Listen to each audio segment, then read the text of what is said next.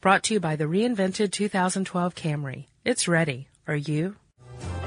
Welcome to Stuff You Should Know from HowStuffWorks.com. Hey, and welcome to the podcast. I'm Josh Clark. With me, as always, is a very reluctant Charles W. Chuckers Bryant. Not always reluctant, No, always here, with me, as always, sometimes reluctant. is a reluctant Chuck Bryant. How's it going, Josh? It's going fine for me. I'm good. I'm great, dude. I'm going to see Bob Dylan tonight. Are you really? Living legend. With Leon Redbone or Russell? yeah, Leon Russell, right? yeah. He's opening up. I think. I don't, I Always- don't really care about I that. always confuse him with Edgar Winter. Yeah, yeah. That, Mm, I mean, Not I- I do musically, too. just they kind of look alike. yeah. Yeah. Well, that's all I have to say about that. Okay, um, Chuck, you ready? I'm ready. Okay, so um, back in November 1966, Okay. are you, are you ready for this? We should probably say first. Let me tell you, Chuck, we're gonna make it through this. Okay, I have PTSD from the Sun podcast. we need to do PTSD. I always forget that. Let me just write that down. All right, right. PTSD. Yes, and uh, now we're doing the Moon podcast, which really, aside from the orbital dynamics, has almost no physics to it whatsoever. Yeah, it's this is it'll be better than the Sun. Okay, But so it's still a little mind numbing for me. it'll be okay. We'll make it interesting. All right. So back in November 1966, uh, there was a uh, lunar orbiter called the Orbiter 2 Okay. because it was the second one, um, and it was flying around the moon, taking pictures of it for the impending moon landing that the Apollo program was leading up toward. Right? yeah, exciting. and it had taken uh, its last bit of film, last picture, and it actually took what's called the picture of the century, or it was at the time. It was this kind of side shot of the moon rather than from above. It was almost like from the side, so you could see the elevation and everything, and it just looked like a new view of the moon. Uh, so anyway, the the NASA controllers tell Orbiter Two, go ahead and crash land, and it did on the dark side of the moon, never to be heard from again, until like a week ago, when another lunar orbiter, which was taking pictures for the moon base program, it's not around anymore. It got canceled Yeah, we'll talk about that. caught this uh, kind of crater, butterfly shaped crater that's um, characteristic of a low trajectory landing. Was that it? And um, it's exactly where NASA thought it would be. Wow. So there you go. One of the mysteries of the moon solved. The That's kind of cool. the, the yeah the, this this thing's been sitting there for you know 40 years. Was there a chimp or anything? Like No, nothing an like old that. chimp. But I mean, you, you, just to think of this like lunar orbiter Mm-hmm. crashed by itself, sitting on the dark side of the moon for 40 years. That's That's lonely. it's chilling, isn't it? It is. Have you seen the movie Moon? Yes, enjoyed that very much. You know the guy who directed that, Duncan Jones. That's um David Bowie's Bowie's, son. son. Yeah, Bowie's son. Yeah, imagine David Bowie being your dad. I want to see him perform live more than anything else ever, and I don't think he'll ever do it. Oh, he doesn't perform any longer. No, he hadn't played in. Uh, I think his last tour was like ten years ago or something, Oh. and he kind of said, "This is it. Come see me. I'll be on my Hawaiian island with him on." Is that he lives in an island? On an Well, island? he he has a place on Kauai. nice, I'm sure he'd spend some time there. very nice. All right, sorry. So I Good guess movie though. Can you see we're like really trying to put this off? Yeah. Anyway, yes, uh, the moon is a good movie, and the moon is a good um, planetary satellite to Earth.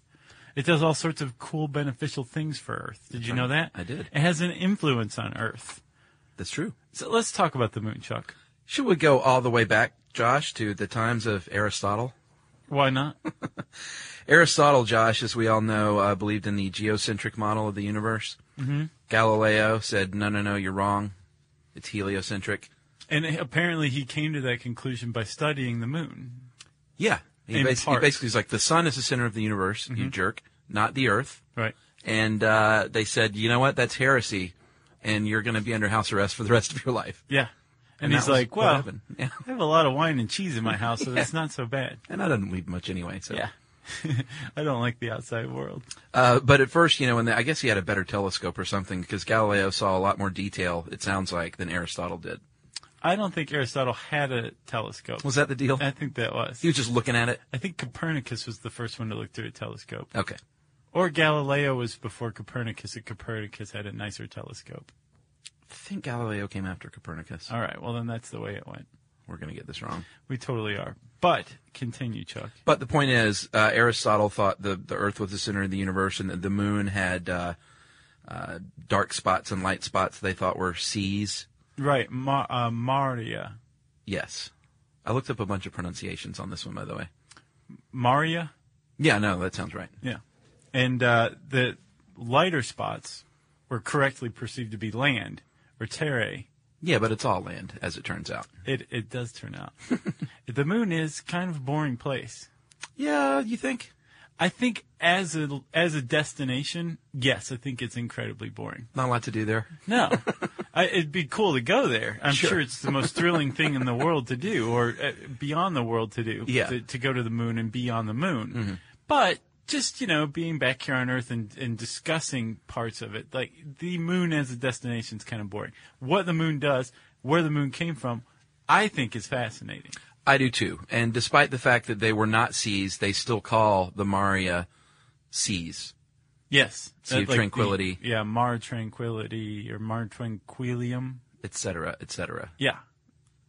And the Sea of Tranquility is where the um, first moon landing took place. Yeah, they thought that looks like a nice place to land. And that was uh, 43 years ago this month when we're recording. When this comes out, it'll be last month. But um, that, that um, Buzz Aldrin, right, who Yeah. never gets mentioned first, Yeah, Neil Armstrong second. How about that? Um, landed on the moon. Uh, apparently, Buzz Aldrin was the first person to um, urinate on the moon. Oh, really? Yeah, Neil Armstrong didn't. Buzz did while they were there. Not on the moon, but while on the moon. while on the moon. Okay. Yeah. yeah. Um, and uh, you always have to church it up, don't you? Well, I mean that's disrespectful. If He'd be literally on the surface of the moon. I think something probably really bad would happen to his physiology if he tried to pee on the moon. well, it would float away anyway, right? Yeah, but I mean, he just whoosh, implode. Right. Okay. Yeah, vacuum. and uh, since those guys, since Buzz Aldrin first peed on the moon in 1969, um, for the following three years, 12 other Americans set foot on the moon. Yeah, and you don't hear a lot about that. supposedly, uh, and were, as far as we know, the only people to set foot on the moon so far. Um, and they brought back about 842 pounds, which is 382 kilograms of moon rock, moon dust, and it was studied. And then that's about it. That was all they had. They were like, well, I guess we can bring back some of these rocks, and that's all. Over. What? Yeah, I, I told everybody on Earth I'd bring them something, but there is nothing here. I wonder if any if they got a little piece of rock. I'm sure they did. Surely. You, sh- you should be able to ask for that, right? Yeah. Okay. Well, yeah, if you're the guy who went and got it, Yeah. They Finders kinda- keepers. Yeah, exactly. Um, and so since then, you know, since they, they brought back this uh, moon rock, a lot of these questions that have been around since ancient times um, were settled just really in the last like 40 years or so. Yeah. Like, I mean, we now know, okay, for sure that there isn't water on the moon. Supposedly there could be. um, but we now have a good idea, thanks to the moon rocks, how the moon was formed, which settled a, uh, a long-standing debate. That's right. And, um, yeah, and just being there, they found out a lot of stuff. Like they were like, "Hey, this isn't a sea; it's all land. right. About fifteen percent of it is uh, the dark spots that you see, the Maria, Maria, The Maria. and uh, eighty-five percent of it is the is the Terre. Is that Terre? Terry. And uh, that's the lighter parts of the moon that you see, and that's like mountainous. It's crazy, steep mountains, craters, all kinds of things there on the Terre. Well, yeah, because um, the Earth, the the Earth was about four billion years ago. There were a lot of meteorites bombarding this neck of the solar system. Yeah, Right? And the Earth took as many as the moon, if not more. It still happens today, every day, meteorites hit the, the Earth. But our atmosphere burns most of them up. And the ones that made it through the atmosphere and had made a substantial impact on the Earth um, have been largely covered over by the biogeochemical processes that take place on Earth. Yeah. The moon is utterly devoid of these things these days So they're just craters. and has been for about the last 3 billion years. So just about anything that's happened over the last 3 billion years, right? Mm-hmm. Is just a few meteorites, some impacts here or there. But for the most part, the moon's surface was shaped in uh, about 4 billion to 3 billion years ago, and it's remained the same ever since then. yeah. Right. In addition, they think there were uh, volcanoes at one point on the moon because they noticed uh, uh, rills, like these channel channel like depressions that they think was from lava. They found old lava flows and lava tubes. Mm-hmm. So they said, "Hey, looks like there were some volcanoes here at one point." Yes, and that accounts for a lot of stuff on the moon, but also some of its composition as well. No soil. No, it has something called regolith, and regolith means basically like blanket over solid Oh yeah. rock, right? So um, it's really just this uh, kind of fine particulate dust Moon dust. it- with vol- mixed with volcanic glass and then larger rocks, and it's just covers the surface of the moon. It doesn't have soil because it doesn't have any living organisms that are required to m- make soil. Yeah, nothing organic on the moon. Correct? Yeah, Uh, so they brought back these rocks. Uh, they found out that the uh, Maria, which is what we said was only 15%, the dark spots, was primary, uh, that, primarily that one word that we've said over and over on the show what? basalt. yeah, buzzled. And uh, that is uh, igneous rock from cooled lava. So again, with the volcanoes. And the highland regions, the mountain regions we talked about, was mainly anorthosite and breccia. Yeah. Did you look that one up? I did. 'Cause when there's a CI or CA in Italian, that makes a ch sound, but it's CH makes a k sound. So it's backwards from what we might think as Americans. Mm-hmm. Pretty neat. But correct if you're in, in Italian. That's right. Uh, what else, Chuck? Uh, the lunar rocks have very little water and, and volatile compounds, uh, so they resemble the Earth's mantle. What, they have uh, very little volatile compounds or water, and then Tracy puts in as if they've been baked. A little bit of like foreshadowing. That's true. You know? That's true. Um, and also, Chuck, they found that the highland areas are much older. Uh, the rocks in the highland areas are much older than the um, Maria Yeah. areas, right? Yeah. And so now, with all of this information, we have a pretty good idea of how the moon formed. Yeah. Oh, they also had uh, they they had some uh, size uh, size seismometers, and they found that there's no there's no shifting of the plates going on. Right. No tectonic activity on the moon. There are like it no is on Earth. moonquakes.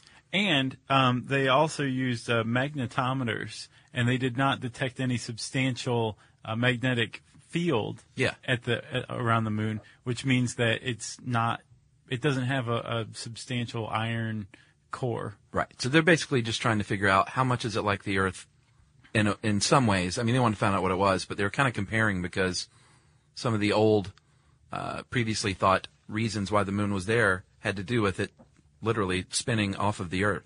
Well, it's significant that moon rocks are similar in composition to mantle rocks found on Earth. Yeah.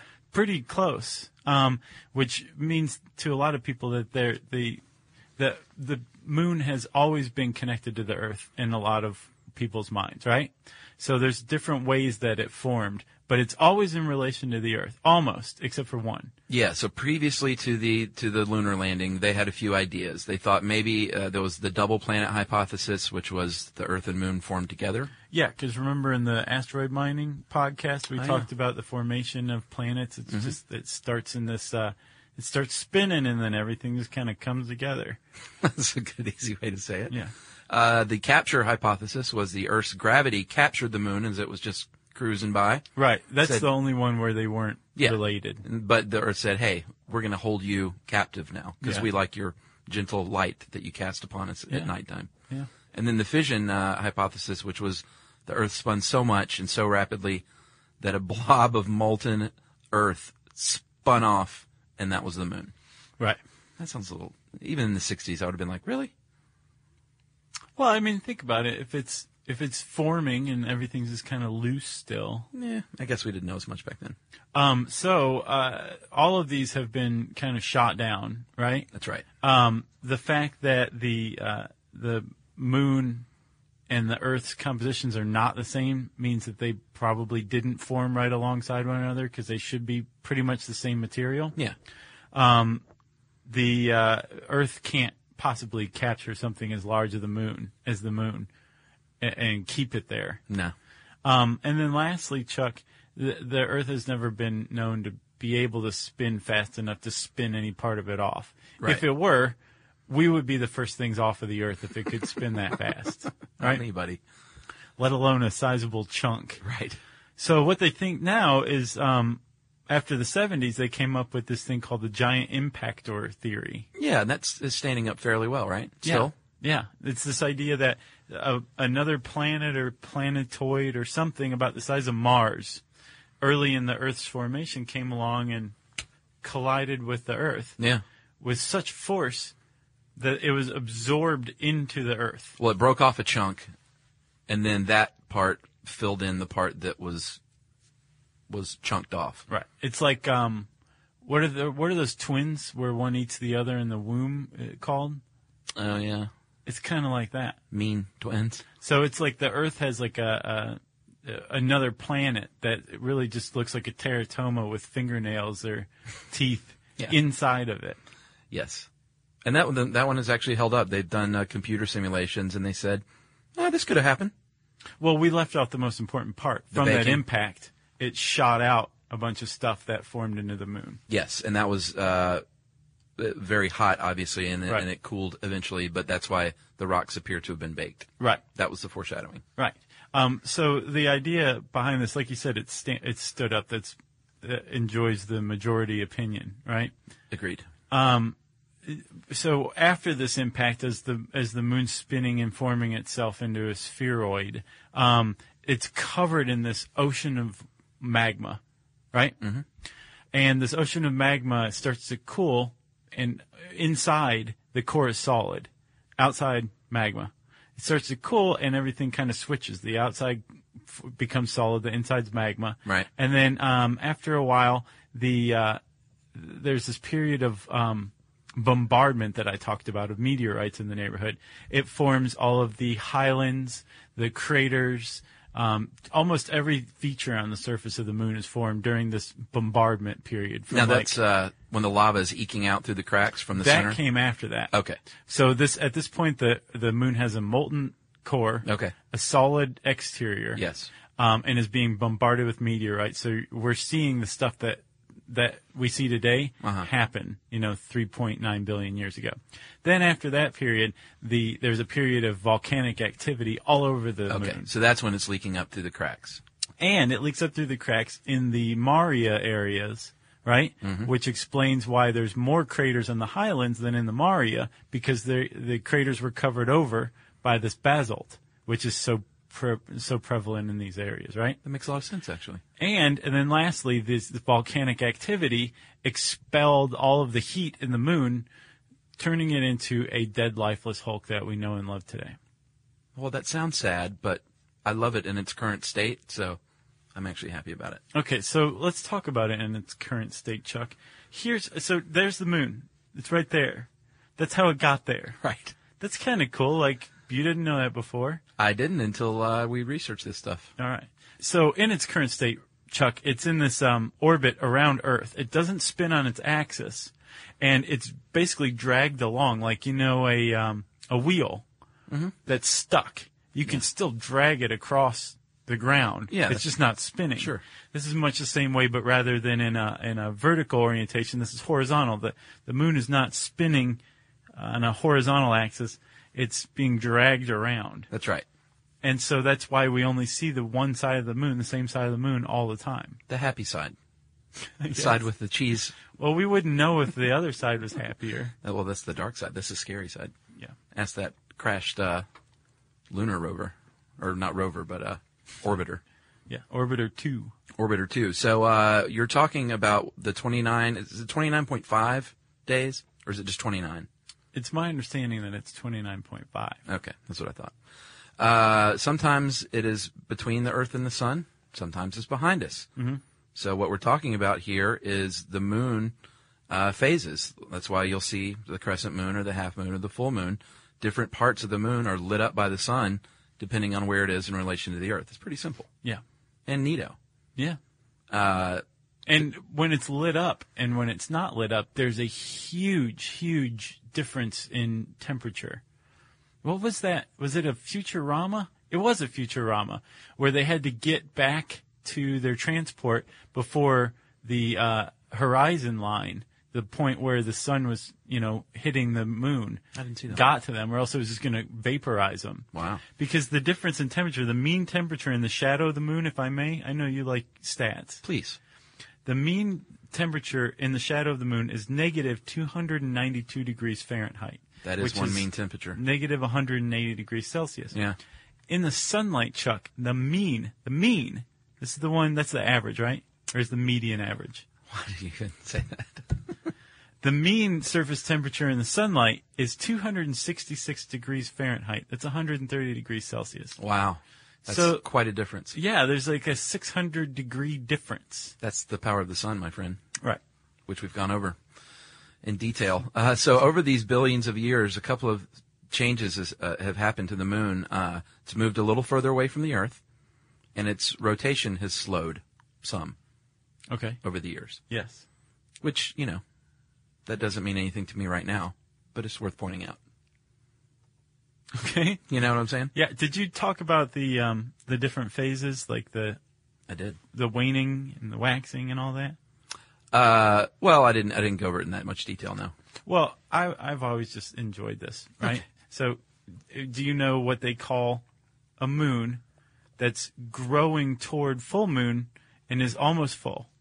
Uh, that's waxing gibbous. Yes. So remember that one. It's going on its way toward a full moon, and it's there's more moon present than there isn't. There's Yes. a waxing gibbous, and then do you know what it's called when it's going toward a new moon, and it's a thin little sliver? Uh, the waning crescent. Yes. If you remember waning crescent and waxing gibbous, you can name any phase of the moon just by looking at it and impress your friends. That's true because you also have the waxing crescent first quarter, a waning gibbous last quarter, and everyone's favorite, the full moon. yeah, the full moon's that's the money moon. Sure, and you know people say that things go wacky at full moons, but I think that we found that that is, is largely just stories, and it's not necessarily been proven. Like emergency medical uh, emergency rooms are supposed to be like wacky, and people go crazy in, in the full moon, and werewolves come Isn't out. that and- backed up though by uh, by numbers? Tracy said it's not.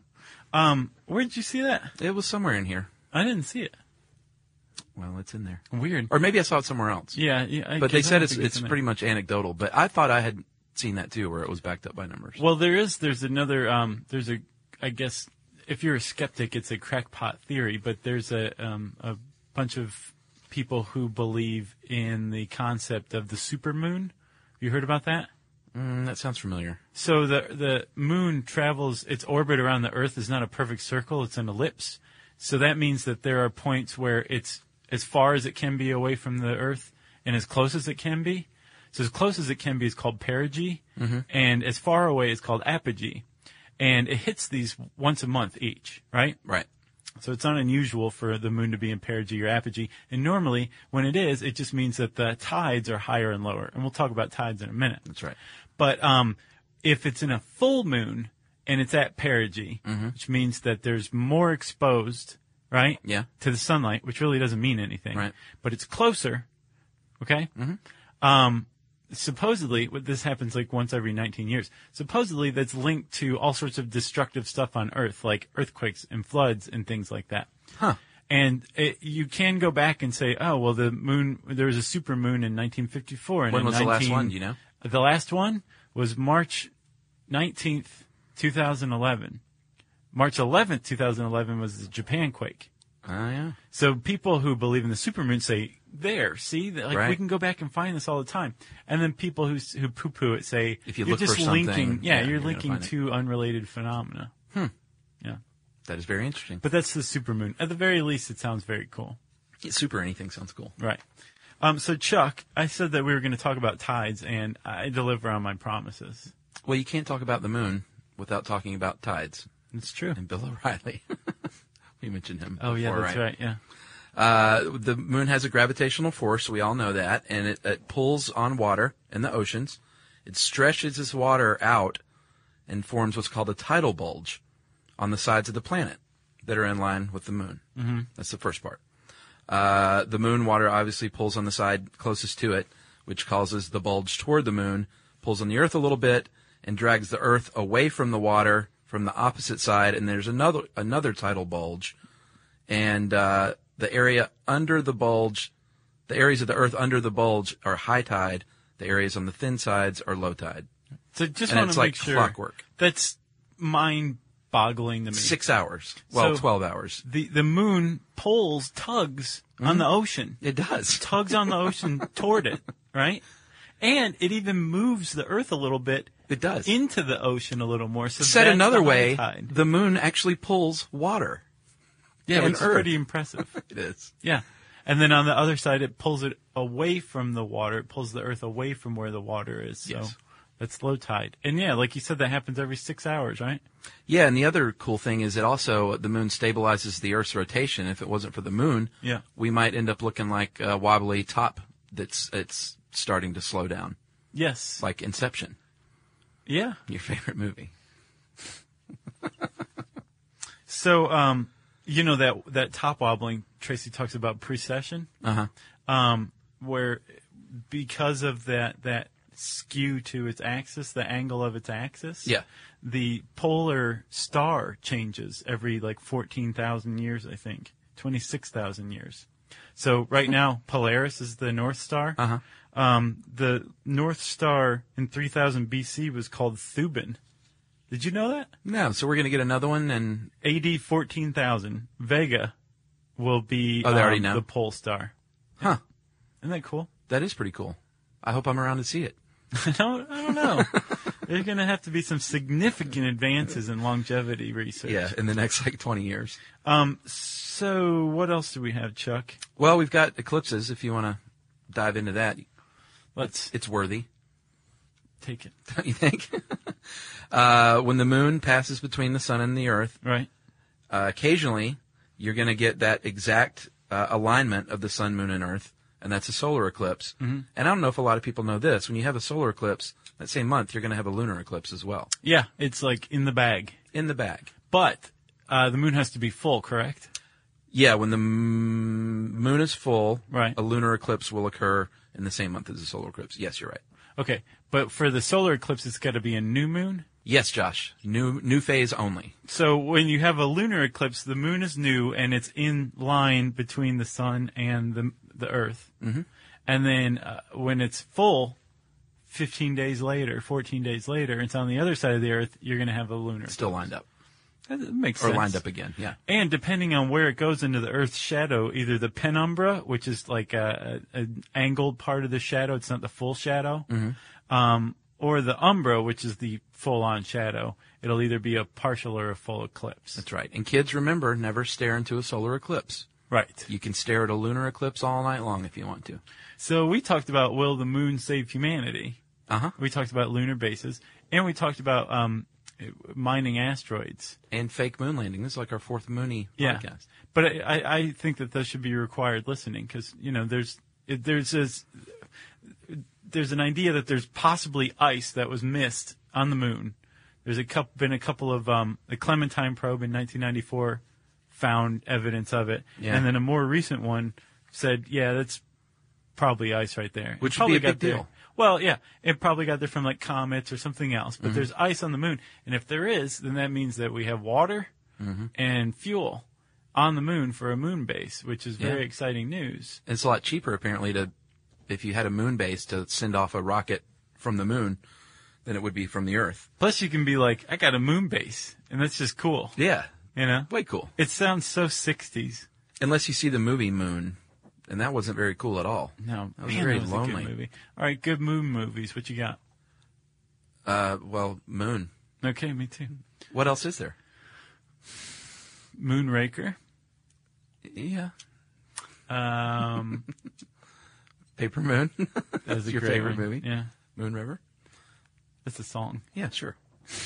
I bet there's been a movie called Moon River. You're thinking if not, of I'm going to make it. Breakfast at Tiffany's. You think you remember the film? Breakfast at Tiffany's? I love that movie. Well, that's one thing we've got. Okay. wow. What song is that? Breakfast at Tiffany's. Is that the name of it? Yeah. By that awful band? Who I hope doesn't listen to this show. uh, sorry, that was a sidetrack. So, um, the reason we mentioned that they, they found what they think might be ice is because that's pretty important because, um, President Bush was gung ho to go, uh, find out and potentially get on the moon again. And Obama came in and in 2010 in February and canceled the Constellation program Right. which uh, I looked into because my first thought was, you know, I'm a big fan of, of our president, and I thought, well, that stinks. I wanted to go back to the moon, Right. and I think there's there's it's worthy to do so. Well, we will. It'll just be private companies that get there. Exactly, that's what he he says at least. Is he ordered a review and found it to be behind schedule and over budget and just not a very lean program. And so, hey, let's extend the International Space Station for about five years, give NASA about six billion bucks, and then see if we can get some private companies to start shuttling astronauts up there Yeah. into the private sector. Yeah. So we'll we'll see what happens. Neil Armstrong is against that, but Buzz, Buzz Aldrin is for it. Really. Yeah. So I don't know if they're duking it out or what, but Uh, well, how do you feel about it? I don't know. I mean, uh, I think uh, if the private sector could get involved, then that's that's good. That's companies making money. It is, but I like I I tend to think of like the moon as a part of the commonwealth of humanity. You know, like that. Yeah. It just seems like uh, you shouldn't ha- you shouldn't apply capitalism to the moon. Yeah, maybe not. But what you know, China might get there and set up camp and be like, no, no, no. China will get there. They are spending a significant amount of money. They're building their own international space station. A- Actually, it's just a national space station because it's just theirs. Yeah, So yeah, they'll be on the moon. the pretty soon. National Space Station. Yeah, that's. uh I mean, do we have an article on who owns space? I know we have who owns the oceans. We did Yeah, that, we but did. I mean, that's a valid thing. Well, let's find out. What if China got up there and they're like, this is ours now? Yeah, You we can- got a you can I got see a it. moon base. All right, we got through that. All right, well, that's the moon. If you want to learn more about the moon, and seriously, there's some really handy graphs and illustrations in this. Type in moon in the search bar at howstuffworks.com, and that brings up listener mail. Hold on there, partner. Mm-hmm. uh, we are going to plug our new audiobook that is available on iTunes, the Okay. Super Stuff. It's called The Super Stuff Guide to Happiness. Yep. Features interviews and uh, Josh's niece, a very Mm-hmm. cute niece, and um, what else?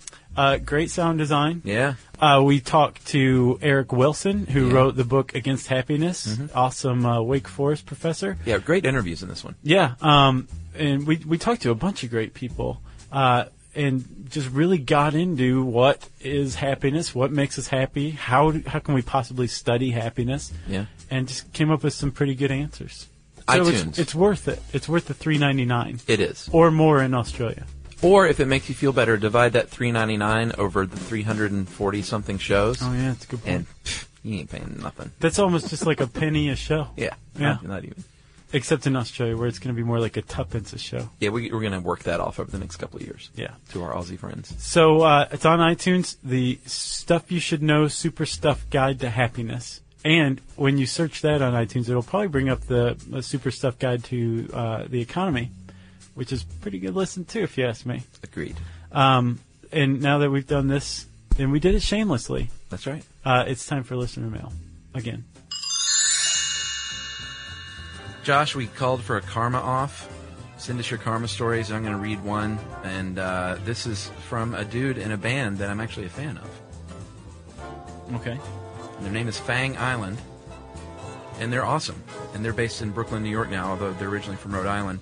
And uh, Jason Bartell of Fang Island wrote in and said this uh, I've been enjoying the podcast for a while. I'm in a touring band. Spend way too much time in the van, so I welcome the opportunity to keep my brain occupied. So thanks.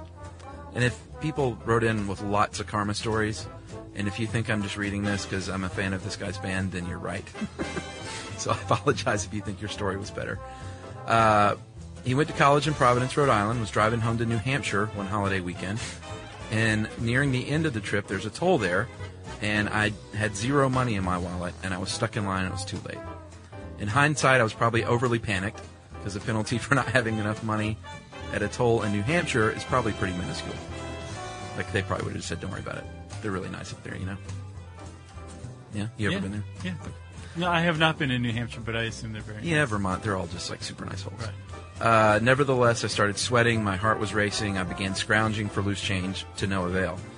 Uh, one long shot scenario that crossed my mind was maybe the car in front of me would pay for me for some reason, but I dismissed it, so I uh, barely knew that I had even thought it. But when it came time for me to face the music, it turns out this is exactly what happened. The operator said the car in front of me covered my fare and said to have a nice day. I was stunned. I have no idea still why they paid for me. I even sped up alongside them to give them a thank you, And wave my gun at him and tell him to pull over because I wanted to ask him. but they never acknowledge me. Uh, normally, it would be stone cold case of luck, except that I've actually done this before for other people in the past when I felt randomly charitable. Uh, I realize this is probably the very definition of the simplified New Age interpretation of karma that you were talking about, but I was just struck by the almost cute one to one ratio of this particular karmic transaction. And that is Jason Bartel of Fang Island who is a great band. They got a 8.3 review on their debut album on Pitchfork, which is really Wow. high. Pitchfork, they're not kind to bands usually. Nice. Well, that's not true. They they review how they review, right. but an 8.3 is good. They're not sycophants. They are not. They will they will trash your record if they don't like it. So they're uh, they're awesome, and go see them. They're on tour, I think. Said they might be coming through Atlanta this fall, so Do maybe you do you want to say their name again? Fang Island. Okay. They opened up for Flaming Lips a lot on this last tour, so that should tell you something about their, their sound. Very cool. Do they sound like the Flaming Lips now? No, I mean a lot of it's instrumental. I mean they're just insanely talented, and uh, their self-described sound is quote everyone high-fiving everyone, Nice. and he's kind of right. that sounds like uh, how I would describe the Go Team. Uh, yeah, they they have been compared to them, although this is like a three-guitar onslaught, Nice. but it's like happy music. It's not like uh, explosions in the sky Gotcha. type of instrumental stuff. I gotcha. And they got words too. It's just not like first chorus type of songs. Are they like lions and scissors? Very unique. Goodness me, that was a plug and a half. Well, if you have a band that you think Chuck likes, he wants to hear about it. I really do, actually. I don't like. Like, what if one of my heroes listens to the show and, I, and I'll never know? Or what if it's an, a new band that you've never heard of yet? Well, that too. Okay. You should contact Chuck. Like David Bowie, what if he listens? Uh, David Bowie does not listen. Right. You can contact Chuck and me. We're both on the same email address. You just need to uh, direct it toward us at stuffpodcast at howstuffworks.com. Be sure to check out our new video podcast, Stuff from the Future. Join How Stuff Works staff as we explore the most promising and perplexing possibilities of tomorrow. Brought to you by the reinvented 2012 Camry. It's ready. Are you?